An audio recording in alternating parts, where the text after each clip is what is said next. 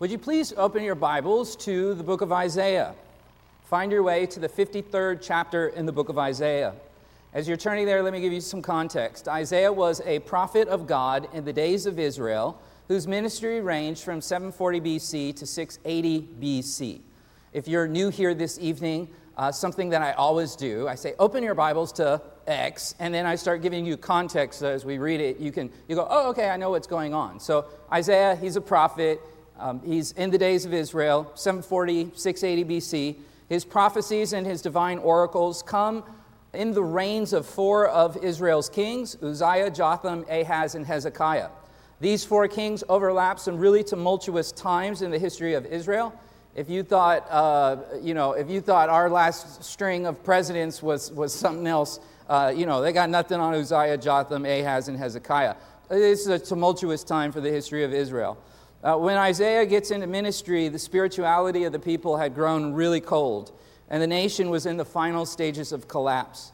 The north of Israel had been annihilated by the Assyrian Empire, and the southern kingdom, that was referred to as Judah, was spiraling into the same fate at the hands of a different empire, not Assyria, but Babylon.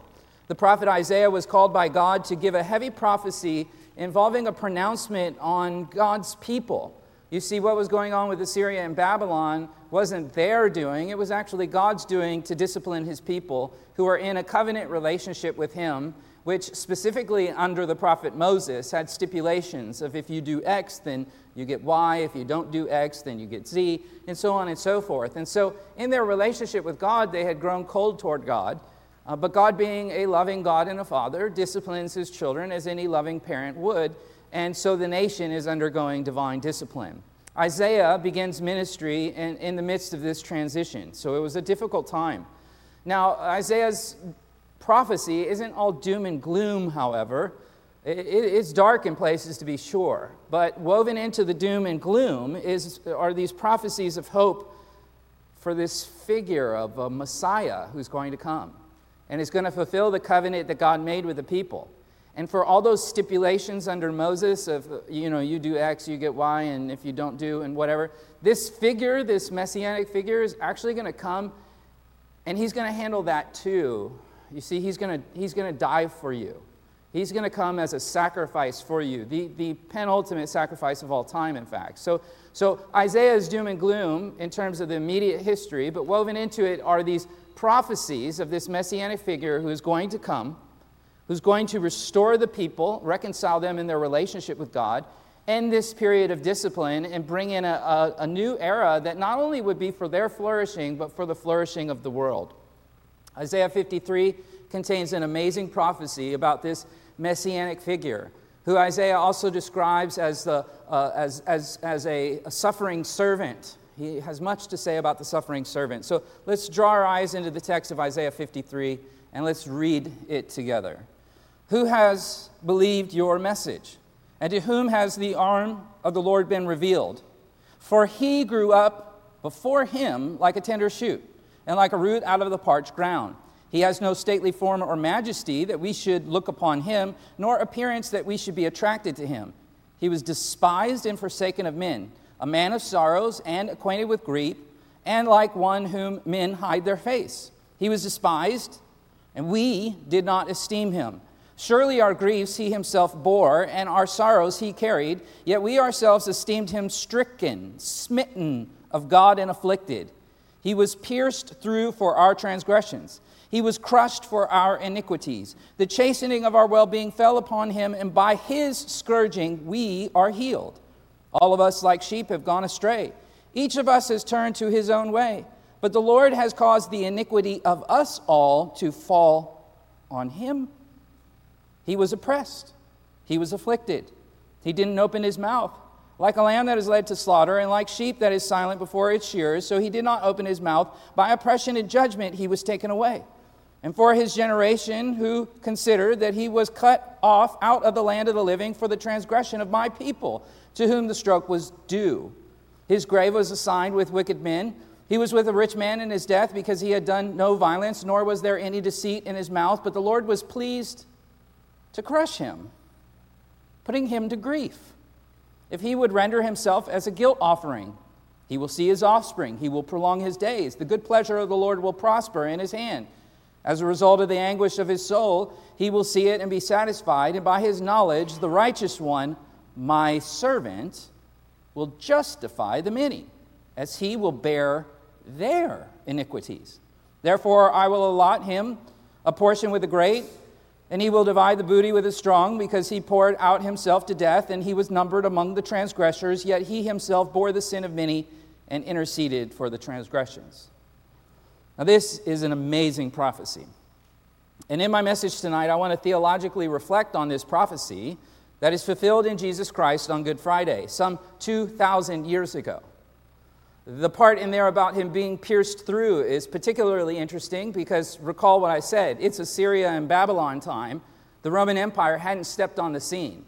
The practice of crucifixion wasn't something that existed when Isaiah wrote this. So his prophecy of piercing and the details that he gives hundreds of years in advance is meticulous and goes to show the veracity not only of the scripture, but of the claims of the historic Jesus of Nazareth and the message, his gospel, his good news. I hope to look specifically at this passage tonight at the theme of God's anger in this passage and unpack what it means to say God is angry and why it is a very reasonable thing, and in fact, an important thing to our faith as Christians to affirm that God is angry at sin. Now, discussion of God and his anger uh, might sound curious. In fact, maybe tonight you got a friend to come and you're like, oh, great, that Matt's on one again. I finally got my friend to come and he's talking about how angry God is. That, that's great. They're, they're definitely not coming back. Uh, well, I hope you will. But discussion of God and his just anger is something that has really fallen on hard times in our culture, of course, and sadly in the church today. Uh, we are a long ways from 1741 when Jonathan Edwards preached his famous message titled Sinners in the Hands of an Angry God. Now, the title alone for most churches uh, w- wouldn't work. You know, you, you, got a visiting preacher, you go, hey, uh, we're going to put the title of your sermon up on the PowerPoint or whatever. What is it? Sinners in the Hands of an Angry God oh, you know what? I, I think we're fine. You know, uh, you can go down to the First Baptist Church with that one. Uh, we're, we're fine. Thanks, but no thanks. The title alone would be enough for most churches to, to cancel that preacher. Here's the thing, though. We have to keep in mind that in the 1700s, that message was just as scandalous as it is in, in the 2000s. People don't want to hear that. Uh, but Jonathan Edwards preached it anyway, and history records, rather than people being turned off and not coming back, this was a part of the historic Great Awakening when churches were filled to the brim. As preachers preached honestly and openly hard doctrines like the doctrine of the anger of God, uh, churches were filled.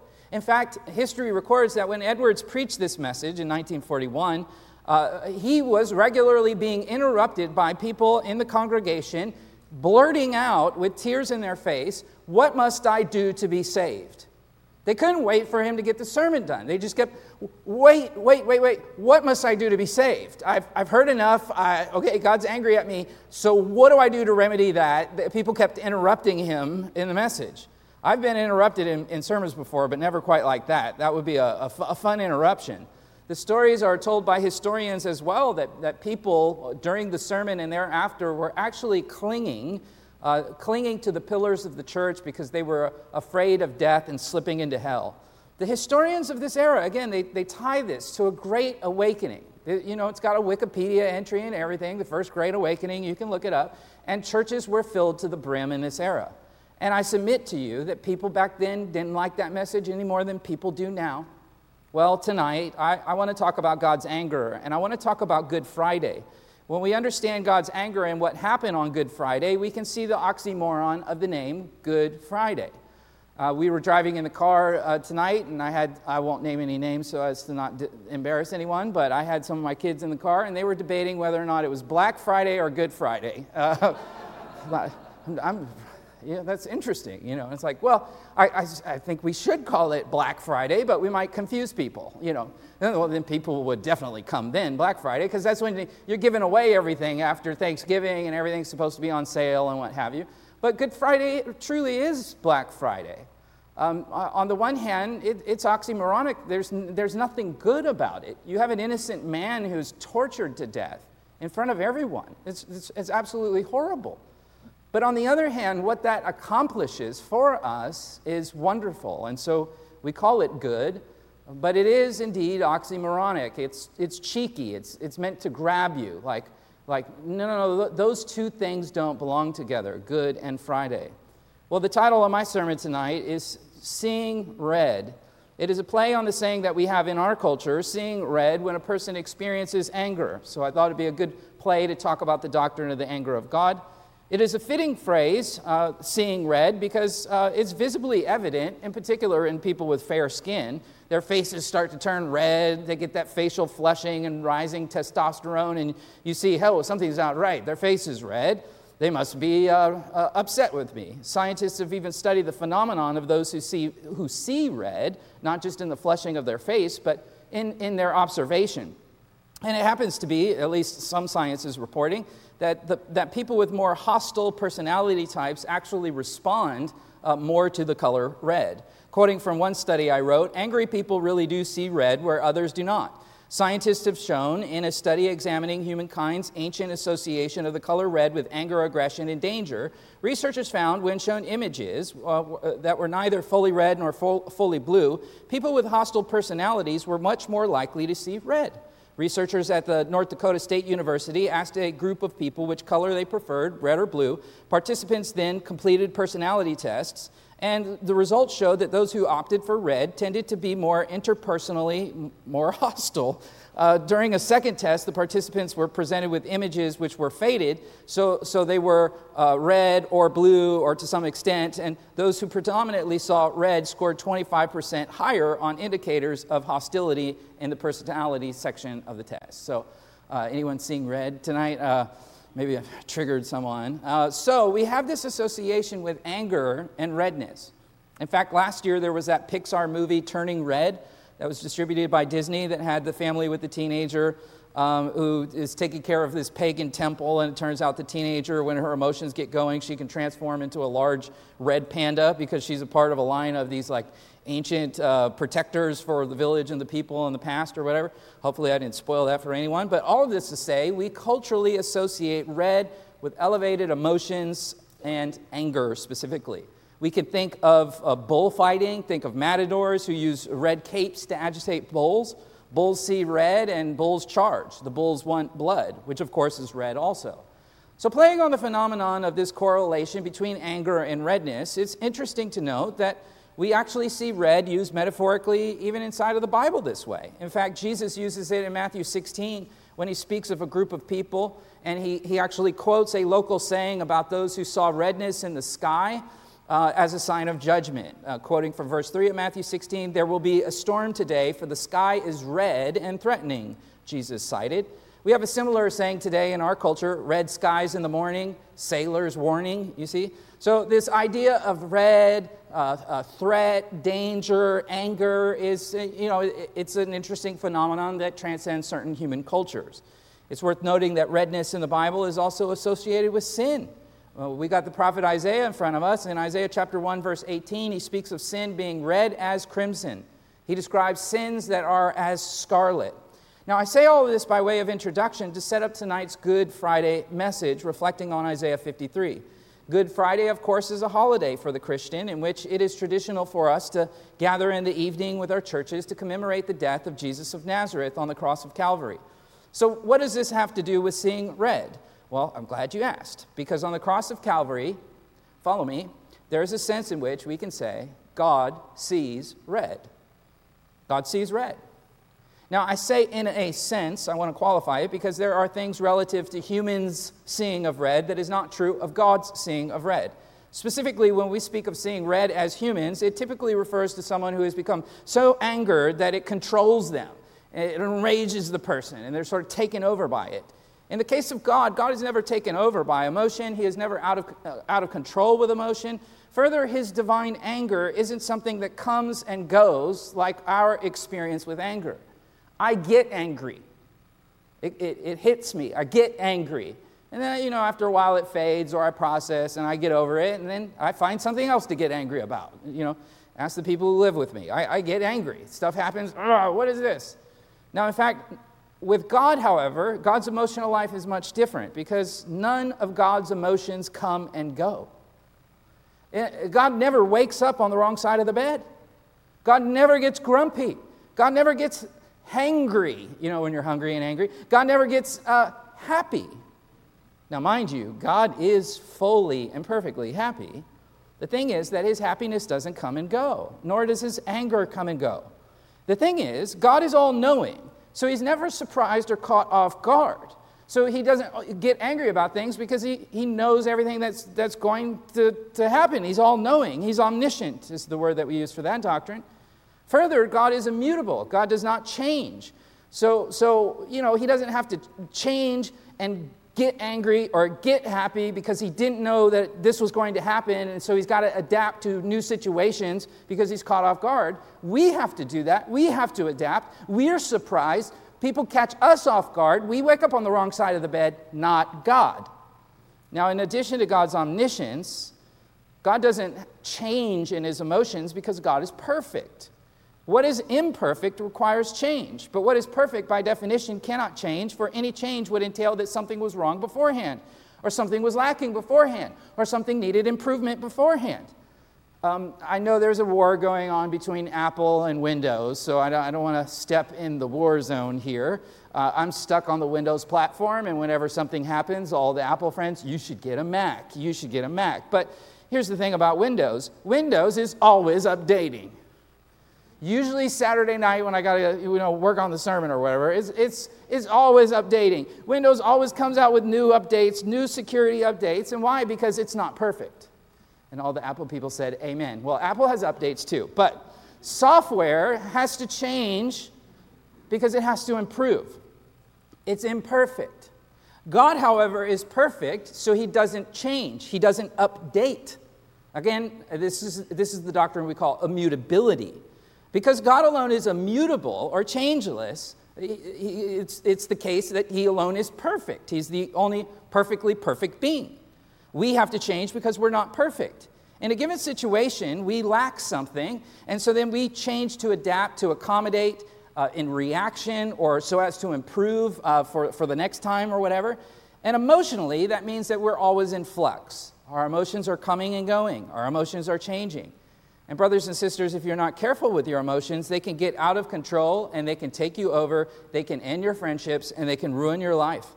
So, when we see red, we could be taken over by anger and we could do things that we later regret, which is why Scripture, of course, warns us not to let the sun go down on our anger. It's not good for us to be brewing over things, even if it's a righteous kind of anger, because we are imperfect and we are changing and we are sinful. But none of that is true of God. So when God sees red, he is in full control. When God sees red, his anger is not imperfect, his anger is perfect. His anger is always right, his anger is never wrong. The perfect God makes no mistakes, and again, he never changes. Now, this is good news because it means he's not going to wake up on the wrong side of the bed on us. This is good news because while we're prone to wander and forget, and he doesn't, he's perfect. We have a perfect God who is not going to change on us. That gives us security, that gives us assurance. Your family can let you down, your spouse can leave you, your parents can abandon you, your kids can abandon you. Every human relationship that you have is going to have this element of you could get let down, but not with God. So, all of this to say, God has emotions, be sure. God is very emotional, but his emotions are perfect. And with regard to the experience of anger, we then understand, when we talk about God seeing red on Good Friday, understand He didn't get angry on Good Friday because God doesn't get emotions. They're always there perfect. If we want to get technical concerning the eternal attributes of God, anger is not an essential attribute of God. You see, before the creation of the world, when it was just God, God the Father, God the Son, God the Spirit, in perfect communion, before there was this cosmos, and we know scientifically the cosmos comes into existence, the cosmological singularity, the Big Bang. It comes into existence. It wasn't always here. And if you want to get something in existence, if you want to get something, you have to have someone. So scientifically, you have God. By way of revelation, you have God. God before creation wasn't eternally angry. He's not just, I'm so, I need, I need to make something so I can be mad at it. God, I want to see some red right now. That, that, that's not the case. When we're talking about the attributes or the characteristics of God, we properly ground God's anger not in some essential attribute of anger, but in the essential attribute of his holiness. Look up here, I'll give you a short quote from theologian Sinclair Ferguson. Strictly speaking, wrath is not an attribute of God. For something to be an attribute of God, it has to be something that God exercises before all worlds. It would be more appropriate to say that the wrath of God, or anger of God, is the manifestation of the holiness of God in the context of the sinfulness of man. So, within the Trinitarian relationship, that holiness is expressed among the members of the Trinity, but not by wrath. God's wrath, or God's divine anger, comes into the world when his holiness is assaulted by the parents of humanity. In the beginning, God created. Everything that has a beginning has a beginner. In the beginning, God created. He creates the heavens and the earth. He creates humanity to be in His image, to enjoy what He enjoys in perfect fellowship in the God who is three in one. He makes man, He makes woman, He gives order to society, He, he creates the institution of family, He gives them everything they need to flourish. He pours His love on them and they respond by rebelling against him. The, the beginning of the story is a story of unrequited love. And there in the beginning, you see the holy God, that essential attribute of his holiness, now sees red. It manifests itself as red in the garden. God didn't get angry, it flows from his holiness, which was always there. Further again, he's omniscient. He knows all things. He knew this was going to happen. So he's not caught off guard, like, what are you guys doing? I can't believe this. He's all knowing, he's God. Furthermore, he already had a plan from the very beginning that he ordained to remedy what we would do with the creation. In Revelation 13 8, the Bible describes the cross of Calvary, Good Friday, as happening before the foundation of the world. Look at this verse that all who dwell upon the earth shall worship him whose names are not written in the book of life of the Lamb, who, the Lamb what? Who was slain before the foundation of the world. Adam and Eve didn't catch God off guard. We don't catch God off guard. God's not getting angry, God's holy. And so, so, so any rebellion against his holiness is going to incur that, but it's, it's, it's not that he's, he's now changing and he's, he's, he's, he's going red faced the way we do. That was just always there. You see, you can have a building that's blocking the sun on one side, and on the other side, the, the sun is shining. You can move from a place of darkness to a place of light in regard to where you stand with the building. The building hasn't changed, the building hasn't moved. That was always there. And so, too, it is with God. He hasn't changed, he, he hasn't gone from a state of being happy to a state of being angry. It always flows from His eternal nature. When the apostles preached in Acts chapter 2, again we see reference like Revelation 13 8 that God's not caught off guard. This was a part of the plan. Look at Acts chapter 2, verse 23. It states that Christ, being delivered by the determinate counsel and foreknowledge of God, you have taken by wicked hands and have crucified and slain. Here you see the tension of human will and God's meticulous sovereignty over all things, for they are held responsible for what they've done to the Christ with their wicked hands and yet they're also told that this was God's doing, this was God's determination, this was God's foreknowing. God wasn't caught off guard when He made this world and poured His love into it, and the world rebelled against Him. But God saw red. And his seeing of red wasn't just, you know, some human anger or something like this. It was a part of the plan to get us to Good Friday. You see this, you see this up here before the foundation of the world. You see this up here. God determined this before it happened. You see this right here in Isaiah 53. Who has, look at the text, verse 1, believed our message? To whom has the arm of the Lord been revealed? For he grew up like a tender sh- shoot and, and a root out of the parched ground, and he had no stately form of majesty that we should look upon him, nor appearance that we should be attracted to him. He was despised and forsaken of men, a man of sorrows, acquainted with grief, and like one whom men hide their face, he was despised, and we did not esteem him. This is written hundreds of years before Jesus. The arm of the Lord he is said to be, which symbolizes the earthly manifestation of Yahweh. In Isaiah 51 5, we see and we read of this divine power, and here it is manifested in Isaiah 53 in a earthly person. That, that, this is the story from the very beginning that God promised to our mother and our father that he was going to send one through the seed of the woman who is going to end the rebellion and restore and reconcile humanity's relationship with God. There, there is going to be this divine seed that comes. And as the prophets keep adding to the prophecy, we come to see, by the time we get to the gospel accounts, God didn't send a third party to clean up the mess that we made. God came himself. The Father sent the Son, and the Son became a man. He is the earthly manifestation, He is the arm of the Lord, Isaiah says. This is incarnation, God in the flesh. Verse 2 speaks of the shoot who in Isaiah's prophecy, chapter 11, where he extends on this, is the suffering servant figure who's tied to King David, whose Jesus' bloodline comes from. Though he is God's manifestation, he is, however, just like God in the very beginning. His love is unrequited. He's despised and rejected, the text says. He's a man of suffering. This is the story of Jesus. This is the history of the cross. Notice how the passage ends in verse 12 with him dying next to sinners, just as Jesus did. You have a, a piece of artwork on your bulletin tonight of those sinners that he dies next to. Verse 9 even predicts the rich man who would give his tomb to Christ to lay in, which we see fulfilled in the gospel accounts. Again, we see Good Friday was God's plan. So when I speak of God's anger or seeing red that night on Good Friday, know that God was not caught off guard. Because of this, God doesn't get angry in the way that you or I do. He knew that it was going to happen. Even more than knowing it, He planned it. The Father knew the day would come when his only begotten Son, who eternally dwelled with him in heaven, would go to earth, become a man, grow up, and die for people rejecting him and spitting on him. They would die, and the Father and the, Spirit would watch the Son whom they love, and they would see red. The divine Godhead would see red. Now, again, God wouldn't get angry, his holy wrath is already there.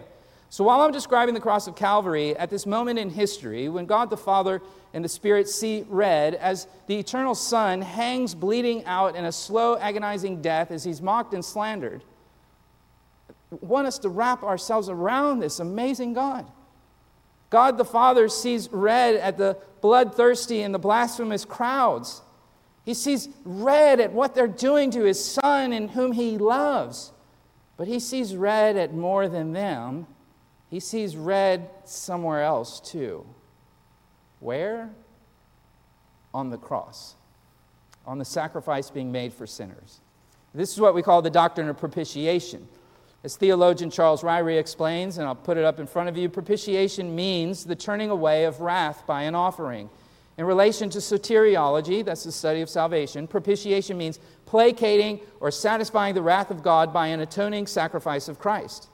The word propitiation comes right out of the Bible in our Greek New Testament. Look, look up here at Romans chapter 3. You see the language in Romans 3. For all have sinned and fall short of the glory of God, being justified as a gift by his grace through the redemption which is in Christ Jesus, whom God displayed publicly as a propitiation in his blood through faith. This was to demonstrate his righteousness, because in the forbearance of God, he passed over the sins previously committed for demonstration, I say, of his righteousness at the present time, so that we would be just and the justifier the one who has faith in Christ. The word propitiation that is used here, uh, you see highlighted in yellow, it comes from a Greek word, hilasterios. Hilasterios literally just means to propitiate. Again, it, it is, as you see here explained by Dr. Ryrie, that is a, uh, a, an offering that turns away the, the just wrath of another. It is worth noting, though, that this word, uh, hilasterios, is the word that gets used when uh, the ancient Jewish people translated the Hebrew Bible into Greek, because Greek was the lingua franca of the day. When they translated, follow me, the Ark of the Covenant, remember the God who dwelled in the temple in Israel and his presence was there, and, and the sacrifices and the priesthood and all of that. There was the Ark of the Covenant in the Holy of Holies.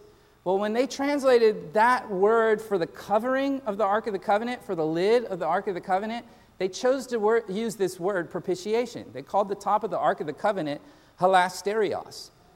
Hilasterios, we translate in our English Bibles as the mercy seat. The mercy seat.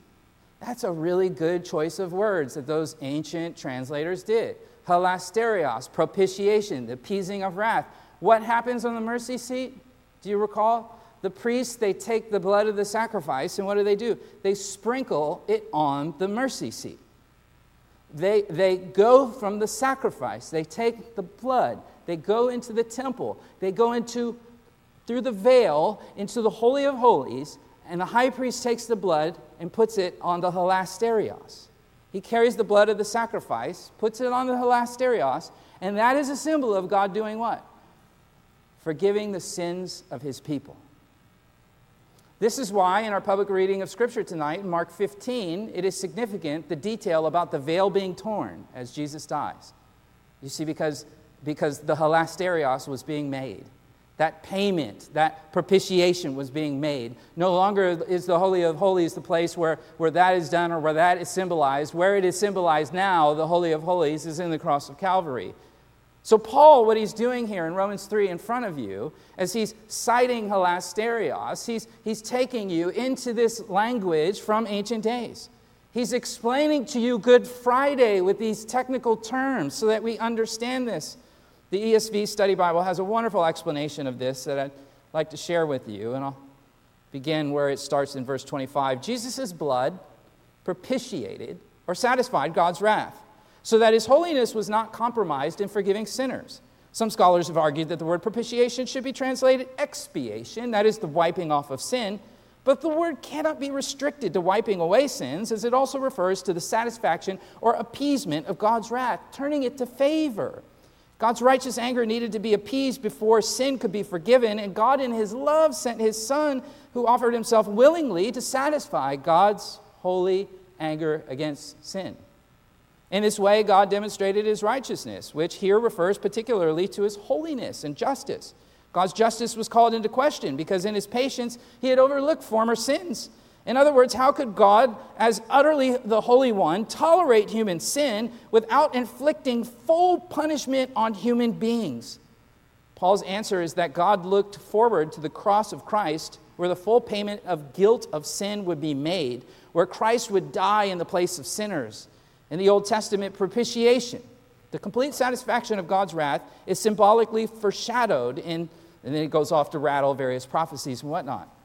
So, this, this doctrine that I'm explaining to you, this, this God who is immutable and omniscient and, and has these, these pure and perfect emotions, it's all coming to head in the cross of Calvary as judgment is falling, not just on the crowds for what they have done, but judgment is falling on the man hanging on the cross. My God, my God, why have you forsaken me? Taking us back to chapter 22 in the Psalms. The doctrine of propitiation carries with it an ancient idea of appeasement, satisfaction. Sinful humans turning to an holy God, confessing their sin, and, and being made right. God doesn't just forgive us for what we've done, He makes the payment too. Right? Like if I, if I borrowed something that was important to you and I broke it, and I was like, oh, I'm sorry, you know, it was my kids, uh, you know, probably would be, but, uh, you know, you can say, I forgive you, right? And I, oh, thank you. That's such a relief. I thought you were going to hate me forever. But that doesn't make the object that I broke all of a sudden fixed. Someone still needs to pay for this to, to make it right. God doesn't just give us forgiveness, but He actually makes the payment to propitiate the wrath that is due at us. He is right to be angry at us for what we have done towards Him and instead of being angry towards us, he has chosen to inflict his anger on another in our place. He was despised. Isaiah 53, look at it, verse 3. He was despised and forsaken. Verse 4 Surely our griefs he himself bore, our sorrows he carried. Yet we ourselves esteemed, and him was, was stricken and smitten and afflicted. He was pierced through, verse 5, for our transgressions. He was crushed for our iniquities. The chastening for our well being fell on him, and by his scourging we are healed. He gets all of our dirt thrown on him and the, and the wrath that that dirt deserves. We give all that to him, and in exchange, he gives us what? Healing, well being, the text says. He was oppressed, verse 7. He was afflicted. He did not open his mouth. But the Lord, verse 10, was pleased to crush him, putting him to grief, if he would render himself as a guilt offering. Verse 11, he will bear their iniquities. Verse 12, he himself bore the sin of many. That's propitiation. That's someone taking that, that seeing red uh, anger that, is, that belongs to us and says, I'll take the bullet for you. And worse than a bullet, it's a cross. Easton's Bible Dictionary explains this important doctrine of propitiation. Propitiation is that uh, by which it becomes consistent with God's character and government to pardon and bless the sinner. The propitiation does not procure his love or make him loving, it only renders it consistent for him to exercise his love towards sinners. You see, people will, you know, uh, uh, they'll, they'll say things like, well, if God's love, you know, uh, God should just like, I, I believe God's love, so he, so he loves everyone, and he just loves everyone. It's like, well, yeah, yeah, but like, wouldn't it really be unloving to let like guilty people go free? Like, say I killed your spouse, and let's just go dark. I kill your kids too, and uh, I get caught, and I go before the judge, and that you know it's all on your all on your ring door camera. I butchered them all in front of the ring door. And so i'm guilty as charged. I got blood on my hands and i even admit it. I, yeah i did it. I couldn't stand them. Uh, you know I, I did it your honor. And, and, and, the, and the judge says well i'm glad you admitted that because i'm really a judge who's a loving judge and you seem like a good person to me and uh, you know you've done a lot in your community or whatever so you know, I mean, come to think of it, think of all the people you haven't killed. It was just these three you did. So your goodness outweighs your bad. I'm a judge of love. You, you, you go and, you know, just enjoy life, you know. What would the person whose family I just slaughtered have to say about such a judge? Would you describe that judge as loving? No, it would be the antithesis of love. You see, we all know intuitively that love and punishment go together. We know intuitively that love and wrath go together. If you love someone, if you protect them, you come against a, a, a, person who loves another person and you do harm to that person, you're going to get the wrath of the first party. We all understand that this works together. The problem, however, is in the predicament, we don't like to admit at which party we are the offending versus the, the offended. We, we like to think of ourselves innocent, so we don't like to think of ourselves as being on this side of, of God's judgment. But it's important for us to understand this, not to fight with it, so that we can humbly bow down before God and receive His forgiveness, receive what He's done in Christ.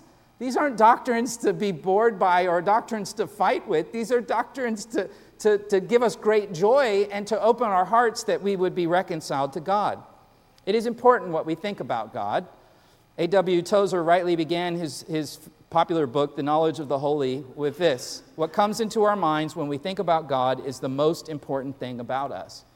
And as a pastor, this is one of my passions that is to shepherd us as a church to think truly and deeply of our God and of his knowledge, and, and that that knowledge would come to bear in everything that we believe and everything that we face and how we live our lives. And at the foundation, we must understand that God is different than us. God's holy, God's immutable, God's perfect. God's, God has every right to be angry at us for what we have made, but, but with our lives and of this world, we've rebelled against Him. He sees red at us, and, and He's right to do so. But He's God and we're not. A famous preacher once said to someone who was, uh, you know, oh, when I get to heaven, I'm going to give God a piece of my mind and all, you know, sort of wrestling, you know, why does God do it that way? And why is God like this? And the preacher responded by saying, Well, I'll tell you what, when you get your own universe, you can do it your way. Uh, and and the, the point of that is we'll never have our own universe. We, we are not God. Um, we are made in his image to be sure, and so we have some similarity, but it only goes one way from him to us. I say that so that we're careful in projecting onto God, because as I often say, there is a God who is, and there's a God that humans want, and the two are often not the same. As one commentator explains, at his core, God is different than us. His love is not a contingent or dependent love. His anger is not a moodiness or a flash of heat. It is the kind of love and anger that only an infinite and infinitely perfect being can possess. God is steady in a way nothing else will ever be. There is indeed no variation or shifting shadow in him, which is frightening to inherently shifty beings. However, Christ crucified means that the nearness of God is for us for the relational alienation between him and us has been undone. 1 John chapter 2 verse 2 and also in 4:10 it says this that Christ is the propitiation of our sins. I don't have to I don't have to worry about the anger of God as I would if it were not for Christ. The New Testament speaks of God's wrath abiding in John 3:36 his wrath abides on all those who do not believe in the Son. You, you either let him make the payment for you or you make the payment yourself. In which case, the red that he saw on the cross of Calvary that stood in your place will be applied to you. I would much rather have that handled by the one who is perfect and can handle it for me. The wrath of God is satisfied in the cross. There's a hymn that we sing, it's entitled In Christ Alone. In Christ alone, my hope is found. There is this line in the song where it says, On that cross, as Jesus died, the wrath of God was satisfied. And it's interesting to note that uh, most recently there was a Presbyterian denomination that liked the song, but they wanted to substitute the words, as Jesus died, the wrath of God was satisfied. They, they didn't like that much, and so they, they changed it to, uh, uh, on that cross, as Jesus died, the love of God was magnified. I thought, what is it with our hesitancy to talk about God being mad at us? I think we're a trophy culture for one, so everyone gets a prize. Eh, you know, everyone's first place. Everyone wins. You know, my kid's t-ball game, we, you don't keep score. You know, everyone wins. And, you know, but the dads are in the corner keeping score, to be sure. So uh, you don't want to talk about, you know, you don't want to talk about it. Uh, Helmut Richard Niebuhr wrote a book in the 1930s called The Kingdom of God in America. And he criticized this kind of uh, progressive, uh, liberal, if you will, I don't mean that in the political sense, um, movement away from these traditional understandings of God. He's got this line, and it's one that's quite prophetic. He says, A God without wrath brought men without sin into a kingdom without judgment through the ministrations of a Christ without a cross. They just don't want to talk about that bloody cross where the Father saw red on his Son and punished him, crushed him, crushed him. And it pleased him to do so in order to free us. And the people who balk with this, often they forget who God is, which, going back to the Tozer quote, it's really important what you think about God because I've, I've heard people say, oh, this Good Friday stuff, oh, him taking punishment for us, it sounds like cosmic child abuse. The father, the father's just walking down the street with his son, and then, you know, someone across the street like mugs a lady, and then the father just backhands the son into the mouth, and the son's like, What's that for? It's a, that guy across the street robbed that lady, and someone's got to pay for it, and smacks his kid again. You know, you say, you say I'm calling the Department of Children's Services on that man um, uh, because that's a horrible thing to do. You say, Yes, but you've created a horrible illustration because that's not who God is. God, one, doesn't get angry. We've already covered that. But, but also, God is triune. So, so the Son is God, and the Father is God, and the Spirit is God. And they together share one will, and they have agreed to do this. They want to do this. They, they've chosen to do this for us. And the one who is doing it for us isn't just God, he's also man. So as he hangs on the cross as a man, it's actually just the penalty that he's taking because that penalty was due to humanity and he's a human. But as God, it's his prerogative to forgive. If he's not God, he can't forgive. And if he's not man, then he can't take the penalty. One of my favorite theologians, Gerhardus Vos, explains this. He says, Christ's work as mediator must possess an infinite value since that work must extend to the satisfaction of the eternal wrath of God. A mere man can never endure this wrath, as is already apparent from the eternal punishment of those who are lost. We would have to remain under that wrath eternally simply because our human nature is not able to endure its intensity.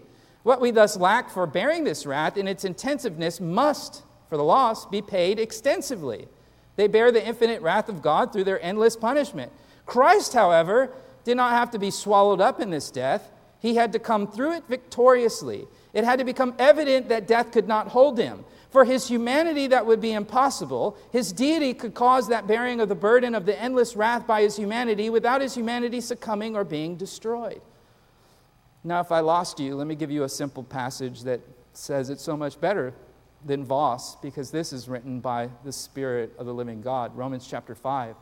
While we were still helpless, at the right time, Christ died for the ungodly. For one will hardly die for a righteous man, though perhaps for a good man, someone, someone would dare to die. But God demonstrates his own love towards us in that while we were yet sinners, Christ died for us. Much more then, having now been justified by his blood, we shall be saved from the wrath of God through him. For if while we were enemies, we were reconciled to God through the death of his Son, much more, having been reconciled, we shall be saved by his life. And not only this, but we also exult in God through our Lord Jesus Christ, through whom we have now received reconciliation. That's, that's this. That's Isaiah 53. The Lord was pleased to crush him, verse 10. That what? That he would render himself a guilt offering, right? As a result of the anguish of his soul, verse 11. That he'll see it and be what? Satisfied. The knowledge of the righteous one, my servant, will justify the many, and he will bear their iniquities, having now been justified. Isaiah 53 11. Justify the many. To be justified is to be pardoned for what you have done. To be justified is, is to be declared in God's courtroom innocent for what you have done. This is, this is the gospel that there's this holy God that is right to be angry with us, who has every right to take back life from us, let us die, and punish us even after we die in the afterlife. He has every right to do that. And yet he has chosen in his love to say, even though you've rejected me, I still love you. E- even though you want nothing to do with me, I still love you. I- am going to die for you while, while you're enemies of me and show you my love. While we were still sinners, the text says, He dies for us. I'm going to go and seek, this, seek and save the lost, he says. In fact, when he, when he finds us lost, he grabs a hold of us and we kick and scream the whole way. And he takes us home and reconciles us and changes our hearts so the kicking and screaming is gone. You who are in Christ, you know this. You've experienced this. You've been in the darkness and you've felt his power grab a hold of you through this message of the gospel. And you've heard that and you've felt that and you've, you felt those red, that red divine wrath that was due your way, and you feel it lifted. The good news is good news because of the bad news. The good news doesn't make sense without the bad news. The bad news is God sees red. The good news is He chose to see red on the cross of Calvary on the Son in your place so that when He sees you, the red is gone. And that's an eternal red. It's not a changing red that is fleeting with time. It's an eternal red that would stand on you for the rest of your life beyond the grave, an everlasting red that would be just because you rebelled against an eternal being. The punishment fits the crime. But oh God, isn't He good? He says, I'm, not, I'm, I'm going to I'm going to put the red on the cross. And my son is going to bleed out red blood in your place. And so tonight, as we come to the communion table and we have these little cups with juice in it, and uh, Christ Himself said, this, this cup, it's a picture of what I'm going to do for you on, on, on uh, going up to Good Friday in the Garden of Gethsemane. He's, he's in the Garden of Gethsemane. He's sweating so thick, it's, it's thick like, like blood. And he's in the Garden of Gethsemane. Father, if it's your will, let this cup pass from me. You see, cups in scripture, in scripture are often pictures of judgment. In the book of Revelation, there's these cups and bowls that the Lamb of God pours out in judgment in the last days. Jesus says, This cup, right? I'm going to drink this. I'm going to the cross for you. And every time that you drink it in remembrance of me, when my people gather, you can remember that I drank the cup of judgment in your place. And that it was my body that was broken in your place. The text, Isaiah 53, describes that body being broken, those bones being pulled out of joint, the scripture describes. He was forsaken so that you could be accepted. Isn't that incredible? The gospel sounds very strange to a culture that has been told from a very early age that they're perfect, that loving themselves is virtuous, that their heart is always right and should always be trusted, that organized religion should not be trusted, and that there's nothing more important in your life than being happy. For, for people who've, who've been steeped in, in that religion, the gospel is going to sound very strange. But this is why we talk about God's holiness and his anger to, to rattle that, and you realize look, no one's perfect. Uh, loving yourself, mm, probably not the way to go. Following your heart mm, works in Disney movies, but not in real life. Uh, you know, distrusting all you know religion. Mm, you know, there's a lot of, there's a good amount that you should, but you know that you shouldn't rule this out. You see, if if if you understand there's a good and loving God, and you understand that you've crossed Him, and you understand that creates a predicament, and you understand that there's only one thing that solves that predicament the eternal Son of God in the flesh, hanging on a cross, dying for you. Now, imagine for the first disciples, right? We have in the gospel accounts, they, they miss this part. They miss this part. They run off into the darkness scared. They, they scatter. They're on the run. Rome's going to get us next. It, it, they, they, that was, they, were, they made an example out of him. They're coming for us next. They all run. They're scared to death. And yet again, there we have a picture of his grace. Because what does Jesus do when he rises up on Sunday? He doesn't go run and find them and chew them out. you know, you, you, Peter, get over here. You know, it's like he goes and he loves them. He goes and he rescues them. He goes and reconciles them to himself. He forgives them. He's a gracious God. That forgiveness is available to you tonight. We're going to respond to the message by, by, by singing. We're going to respond by coming to the table. Um, be- before I do, a, a, close to the sermon and a, a prayer. May the God of all healing and forgiveness draw us to himself and cleanse us from all our sins. May we behold tonight the glory of the Son, the Word made flesh, Jesus Christ our Lord. May Almighty God, who sent his Son into the world to save sinners, bring you pardon and peace tonight, now, and forever.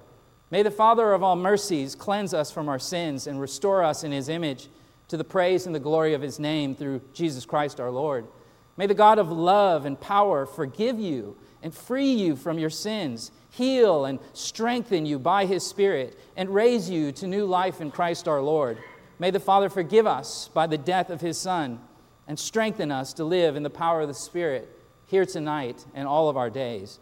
May the God of our Father forgive us our sins and bring us to the fellowship of his table here tonight with his saints this evening and forever. Amen. Father, I thank you for this evening. I thank you for what was accomplished on Calvary. My mind is blown thinking that you saw red on your Son and of course, the, Son is one with you, so he wasn't a third party in this. We give thanks to your Son. We give thanks to the Spirit who opened our eyes to see the Son. Lord Jesus, we thank you that you have come for us and that you stood in, uh, in our place, making a payment that we owed. The fact of the matter is, we, we owed a debt that we could not pay, and you paid it for us. And you didn't pay it for us begrudgingly. You love us. Oh, the, the love of God. We are, we are floored at what you have done for us. Lord, and I pray that all who are here this evening would know your love, not just conceptually in words and propositions, but, but personally in their hearts, that they would know you and you would be known in them. Draw us to you as we come to the table as we sing songs of worship tonight to close the evening, I pray that your Spirit would minister to us from the truths that we have just feasted upon. I ask this in Christ's name. Amen.